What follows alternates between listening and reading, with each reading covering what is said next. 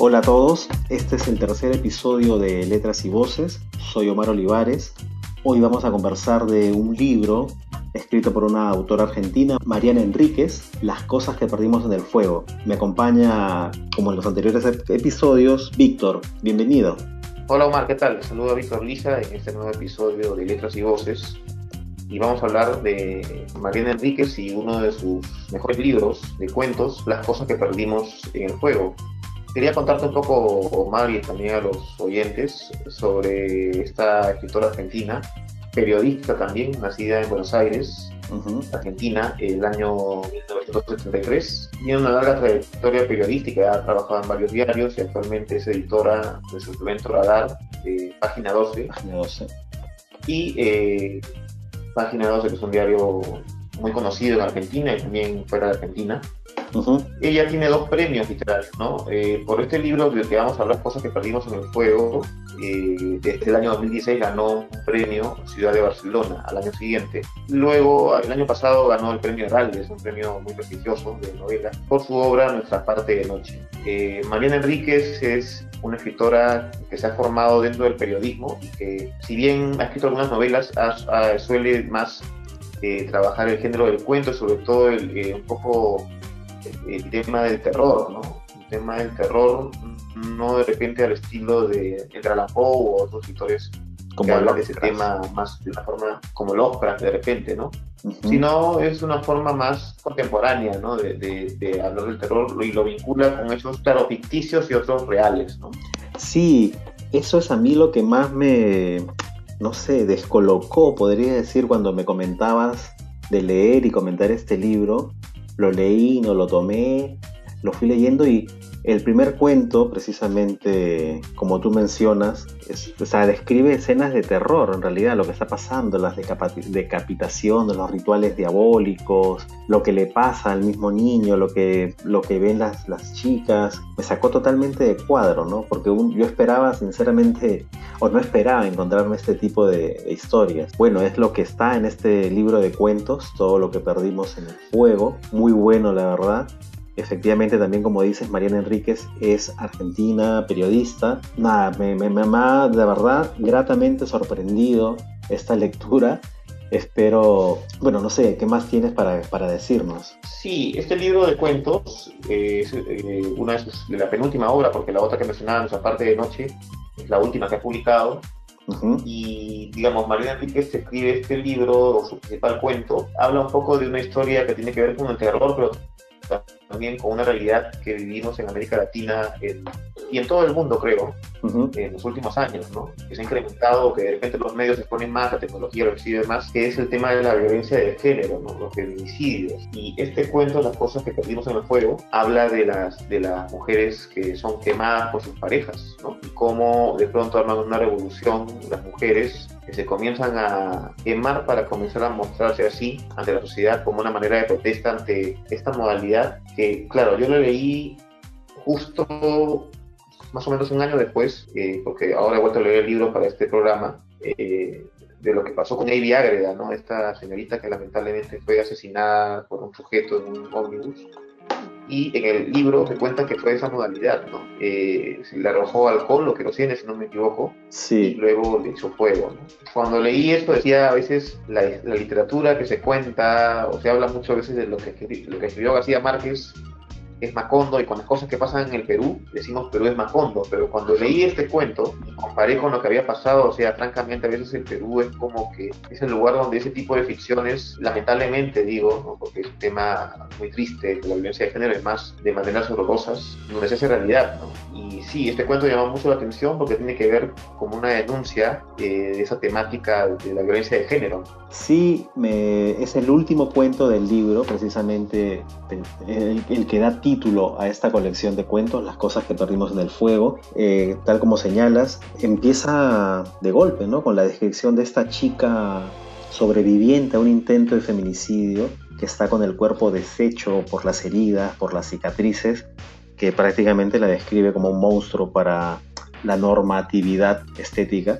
Y ella lo que está haciendo es una denuncia, ¿no? Es una persona que en una discusión con su ex esposo este señor le, arroja alcohol y luego la, la, prende, la incendia. Y al inicio, el, este, el, casi feminicida dice que ella misma se hizo eso, ¿no? En una discusión ella se roció y luego prendió un cigarro y se quemó, pero Luego, bueno, efectivamente la mujer se recupera del, atentado y logra decir lo que pasó y el primer, digamos, el primero que quema en el cuento, ¿no? En, la temporalidad del cuento, está preso. Es una denuncia como señalas a los a la violencia de género, es una denuncia y realmente como mencionas este caso de Ivy Ágreda, que sucedió en el 2018, si no me equivoco, en Perú, supera tristemente la realidad, supera la ficción en muchas cosas, ¿no? Específicamente en esto. Estamos viviendo una ola de feminicidios grande, sin embargo, Argentina tiene casos estadísticamente mayores en Perú y este, este libro, este cuento evidencia uno, ¿no? Y crea una realidad, crea una realidad en el que las mujeres empiezan a quemarse a sí mismas para de alguna forma romper el canon de y que los hombres ya no tengan a quien quemar. O sea, es tal el grado de miedo, el grado de violencia contra las mujeres que ellas, para ya no ser víctimas de esta forma de, de este crimen, ellas mismas optan por incinerar, por quemarse, ¿no? por desfigurarse. Y la, digamos, la, no sé si protagonista decirlo del cuento, que es la primera chica que describe en un bus, ella, ella es precisamente la que da la idea, ¿no? De decir de que que, van a quemar a tantas mujeres y que esa va a ser la nueva, el nuevo canon de estética, de belleza. Sí, eh, tal como lo cuentas, este cuento revela un poco la protesta, una forma de protesta ante la ola de feminicidios, en este caso de esta modalidad ¿no? de prenderle fuego a las mujeres y de alguna forma quieren imponer un nuevo canon de belleza, como dices, para eh, un poco manifestar su incomodidad, su protesta ante esta situación que, como bien dices, en Argentina también es muy fuerte. A veces yo he leído algunas noticias en diarios argentinos sobre lo que pasa ahí, que no se diferencia mucho de lo que ocurre en el Perú y en otras partes del mundo. Ahora, eh, mencionabas al principio el tema, o el primer cuento, El chico sucio, ese, este relato de, que trata de un, de un chico de la calle eh, cuya madre tiene problemas de adicción a las drogas y de una vecina que vive en un barrio muy conocido en Argentina, en Buenos Aires, que se llama Constitución, ¿no? que ha sido un barrio aparentemente, eh, o antiguamente, mejor dicho, de, clases altas, intelectuales, pero que debido a algunos sucesos o cambios en la, urbanidad de la ciudad, pues se ha venido a menos, se ha empobrecido y ha llegado eh, gente de mal vivir o se ha empobrecido en todo caso, ¿no? Y ella vive en un palacete y también la descripción que hace del palacete en el que vive, que es una casa grande, es media tétrica, media terrorífica también por momentos, ¿no? Por las condiciones en que está la casa, es una casa grande, abandonada, sola, ella vive allí y desde ahí observa todo lo que pasa con este chico y busca formas de ayudarlo, busca formas de saber cómo apoyarlo y al final eh, se encuentra con, un crimen, ¿no? Que, ah, bueno, por lo menos a mí, no sé, Omar, a ti, no me queda claro si es con este mismo chico o si es con otro niño, pero es un crimen horrendo, ¿no? Que, se, que se revela allí. Hay que contar un poco del cuento lo que le pasa a este chico que ella en una noche, es más, le da comida, creo, lo lleva a comprar un helado porque se siente un poco mal de ver al niño, un niño pequeño, ¿no? Creo que un niño de 5 años, por lo que ella describe. Y luego el chico desaparece del barrio con el paso de los días y aparece un cuerpo, aparece el cuerpo de un menor, de un varón pequeño también, niño, un infante, decapitado, ¿no? Con la cabeza al lado y la, voz narrativa, la protagonista del cuento cree que es el mismo niño y está un poco desesperada. Pero sí, efectivamente no, no me queda tampoco muy claro en la narración porque, bueno, ese es el juego que quiere hacer la escritora, ¿no? De tenernos ocultos si es el mismo, el mismo niño o no. Y además cuando luego la protagonista le reclama a la madre de este niño, eh, que es esta drogadicta, y la, le grita algo, ¿no? Le grita, le dice una frase que, bueno, no hay que contarla para que lo lean, pero que te deja aún con más dudas, ¿no? Sobre lo que puede haberle pasado y además que esta chica estaba embarazada y cuando la protagonista vuelve a encontrarse con ella, ya no está embarazada. Entonces ahí hay un tema poco, no sé, dentro de terror, de la fantasía, pero muy bueno, en serio. O sea, está hecho de una forma tan redonda, con las palabras directas, ¿no? Sin irse mucho en muchas figuras, sin irse. Es directo, a mí me, me, me gustó mucho de repente es un inicio un poco lento porque como tú mencionas, describe la ciudad, describe el barrio, un poco que quiere contextualizar porque este barrio que antes era un barrio de gente con dinero, ahora ya no lo es, ahora es un barrio que la gente pretende o busca evitar cruzarlo y al inicio te puede, ¿no? pero luego entra de golpe con, con el hecho y te engancha, muy, muy bueno, en serio, me pareció también este, este cuento en particular. Eh, no sé, a mí, yo, bueno, vamos avanzando. El otro cuento que no sé si recuerdas, que se llama La casa de Adela, de esta niña que, esta niña que le falta un brazo. Sí, La casa de Adela es la historia de una niña y de unos niños con sus amigos, eh, que efectivamente le falta un brazo y que en vez de, digamos, ocultar su defecto como, este, digamos, esta discapacidad, mejor dicho, como podría ser una persona normalmente, más bien la exhibe y comienza con eso a querer eh, acercarse a los niños, asustarlos un poco, ¿no? Ahí, ahí otra vez Mariana Enríquez utiliza un poco esta forma de, terror, no en el sentido de repente de lo, de lo macabro, asesino, sino del terror de asustar a otro ser humano desde, digamos, la diferencia o eh, de un recurso que más bien uno en vez de esconderlo lo muestra, ¿no? Como este caso de la niña que tiene como un muñón, ¿no? Y entonces sí, es un cuento también eh, bastante llamativo, la forma en que comienza contando cómo la niña se junta con los demás niños y, todo lo que hace es realmente eh, fantástico por momentos, ¿no? Además, el, eh, un poco o sea, sin contar quizá el, nudo principal de la historia, que es lo que le pasa a Adela, pero tiene un desenlace de los otros dos niños, el hermano de ellos que toma una decisión que marca en realidad la vida de la... es su hermana, ¿no? La que va contando en realidad la historia. Es este, muy trágico, es una historia realmente quizá un poco alejada en la temática del resto de las historias que son más como que denuncia contra la violencia de género, contra la trata de personas, contra el maltrato infantil. En este caso hay una digresión, no digresión, sino una, una línea temática más, pero hay una variación importante, ¿no? Y la forma también como el desenlace que tiene este cuento a mí me, me, dejan, en realidad todos hay que leerlos, hay que, hay que releerlos algunas partes porque te puedes perder en, son relatos cortos, cuentos cortos, pero que tienen esta, estos pasajes que le da el manejo que tiene la, escritora, ¿no? De cómo mezcla un poco, hay que decir, la fantasía con el terror, con la descripción que hacen, me parecen a mí muy, muy, muy buenos. Bien, y otro cuento que también nos ha llamado mucho la atención dentro de este libro, Las cosas que perdimos en el fuego, es uno titulado Pablito clavó un clavito, una evocación del petizo orejudo, Allí cuenta la historia de un, dos historias en paralelo en realidad, ¿no? Una es real, la de un famoso criminal adolescente eh, apodado el petizo orejudo que se convirtió en un asesino en serie de niños pequeños, ¿no? De dos, tres años, hasta ¿no? Con métodos nada, eh, digamos, elegantes, sino más bien macabros, algunos ahorcándolos, otros sangrientos. Eh, hay el caso de una niña a la cual le prende el vestido, ¿no? Una niña de apenas dos años. Y eh, yo estaba leyendo un poco, y permíteme matizar un poco ese tema, sobre la historia de este petiso orejudo, efectivamente era hijo de unos migrantes italianos que llegaron muy pobres, con el padre con problemas de alcoholismo, de violencia, y que crece eh, el niño con muchos problemas de autoestima, de violento, y, sus principales víctimas eran los niños, ¿no? Hasta que, digamos, llegan los 15 años y hay un crimen en el cual ya no puede ocultar, porque casi en todos los crímenes él se ocultaba o no llegaba a consumarlo, tío, de que la víctima no fallecía.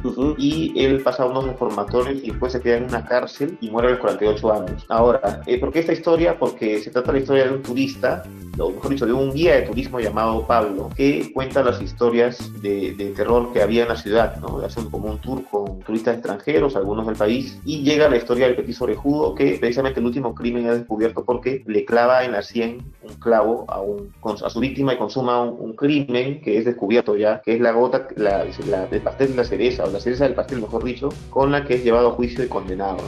Y se queda largos años en prisión y muere a los 48 años, luego le digo ¿no? Y este, Pablito o Pablo, en la escena final, justo encuentra un clavo en, el, cuarto. Y en ese clavo él soñaba poner una especie de universo, ¿no? O de sistema solar para su niño que iban a hacer. Un adorno, un adorno, efectivamente, que al final no se usa.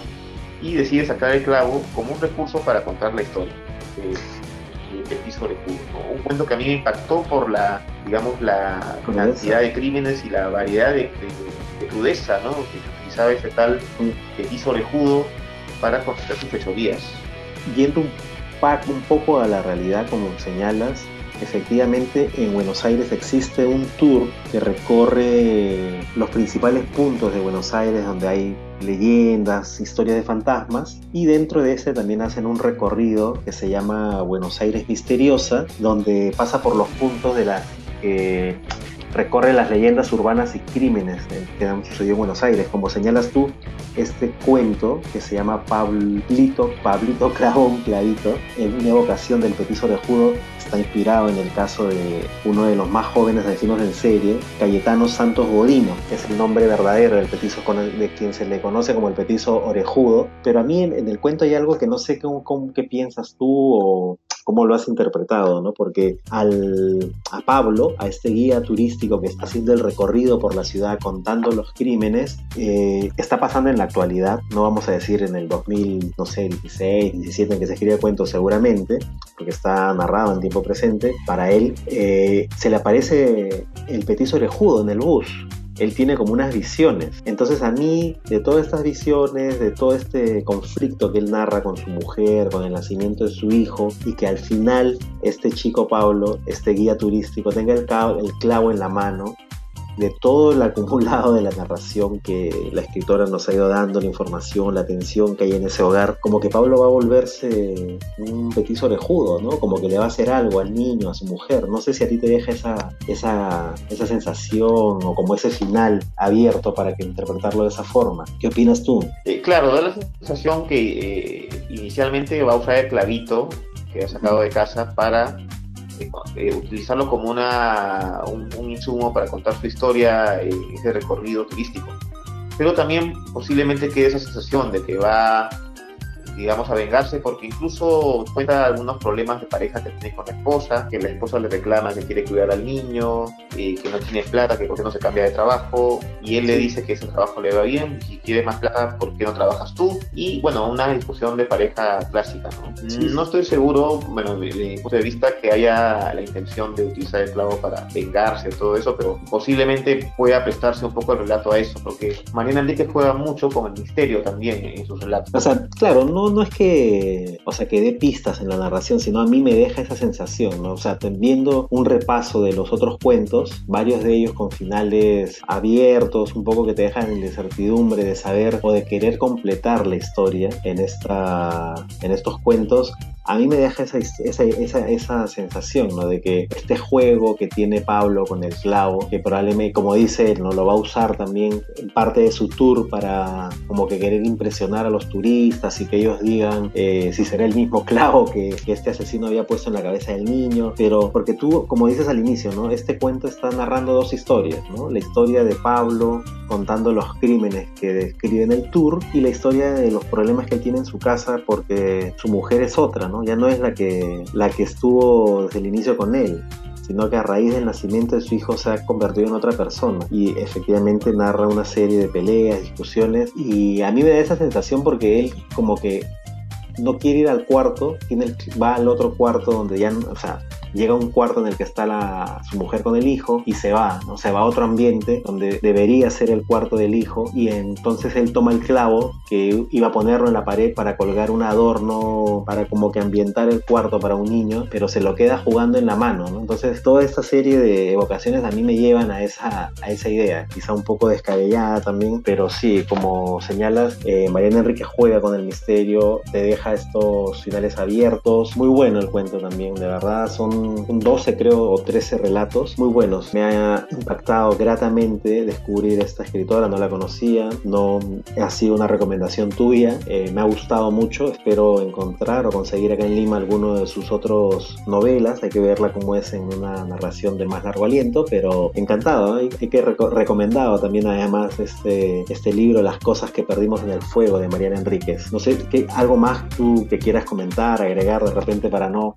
no explayarnos más allá. Eh, sí, y eh, efectivamente, Omar, yo también cuando, cuando leí este libro y esa escritora me impresionó bastante. Yo la conocía un poco por su trabajo en Página 12 como periodista, sus crónicas, sus notas, y me parecía muy buena. Eh, no la había seguido en literatura, pero luego de leer este libro, la verdad, también yo quedé muy impresionado por cómo maneja el terror desde una lógica distinta y el misterio, ¿no? El misterio y también la denuncia, ¿no? Eh, efectivamente, algo que tú señalabas para ir acabando, es que en casi todos los cuentos menciona mucho la temática del niño, del adolescente, ¿no? Y la facilidad en que se encuentra en un mundo bastante violento y también de la propia situación de la mujer. E, es un libro que tiene 12 relatos y que yo también recomiendo muy, muy, muy gratamente. Eh, me parece que hace unas semanas que conversábamos del libro, en la página de Anagrama, el libro está allí disponible, creo que se liberaron algunos libros para el público ahora que estamos en épocas de cuarentena, para quienes gustan de la lectura y no aburrirse en estos tiempos, pues puedan descargar unos libros de allí y este es uno de los libros que se pueden descargar. Sí, solamente para un poco ir terminando este episodio, el libro Las cosas que abrimos en el fuego consta de 12 relatos, no hemos querido mencionar todos, pero vamos a decir sus nombres, son Tela de araña, Fin de curso, eh, Nada de carne sobre nosotras, El patio del vecino, Bajo el agua negra, Verde, rojo, anaranjado y dos cuentos más que quizá podemos podemos mencionar algunos, no sé si te acuerdas, Los años intoxicados y La hostería. Yo no sé, optaría por decir algo sobre la hostería. Este cuento de estas dos chicas en una ciudad, en Rosario, en Rosario, Argentina, que están un poco tramando una pequeña venganza contra una contra la jefa de uno de los padres de ella. Ellas entran, ¿no? Asaltan la hostería, asaltan porque quieren hacer una quieren hacerle una venganza a la señora, quieren dejar unas carnes dentro de los colchones de la hostería para que se pudran y nunca los encuentren encuentren, pero sufren algo, sufren un ataque que, que no sé si tú lo quieres decir. Bueno, el ataque es medio misterioso, en realidad no se llega a saber exactamente qué les pasa a ellas, ni qué han hecho, solamente que ellas gritan de terror, eh, sienten la presencia de unos hombres y al final son, son como delatadas, descubiertas sobre lo que estaban haciendo, ¿no?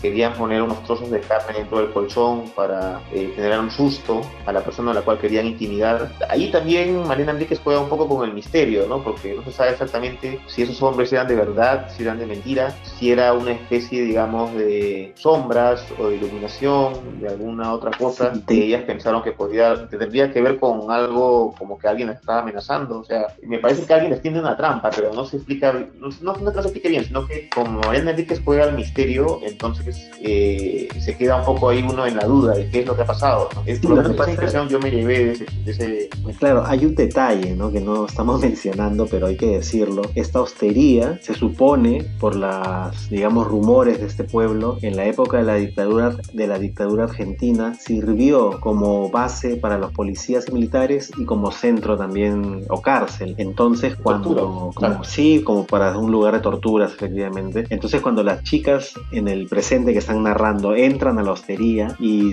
ven unas luces, algo, ellas dicen que escuchan gritos de hombres, alto, detente, escuchan después fuertes pasos, ¿no? Pasos de pisadas de botas, luces, ven llegar camionetas, digamos que un poco la parafernalia que podría describirse a un pelotón policial o militar, pero después quien, quienes las descubren a las chicas aterrorizadas, orinadas de miedo, que es lo que les pasa, es solamente la, dueña de la hostería y creo que una del, del personal que atiende, ¿no? Es muy bueno cómo está puesto estas cosas porque te deja, como tú dices tú, este misterio, esta incertidumbre de qué es lo que nadie más lo menciona, ¿no? ¿Qué es lo que pasó? ¿Qué es lo que vieron? ¿Realmente escucharon? ¿Estaban, no sé, alucinadas de algo? Pero a mí me, encantó este cuento, muy bueno también. Todos los cuentos en realidad son muy buenos. Tienen este mismo halo así de misterioso, de no sabes lo que va a pasar, te confundes y es un poco solamente lo que está narrando está en la cabeza de ellos, de los personajes, digo, te deja esta, esta intención ¿no? de Mariana Enríquez, la autora,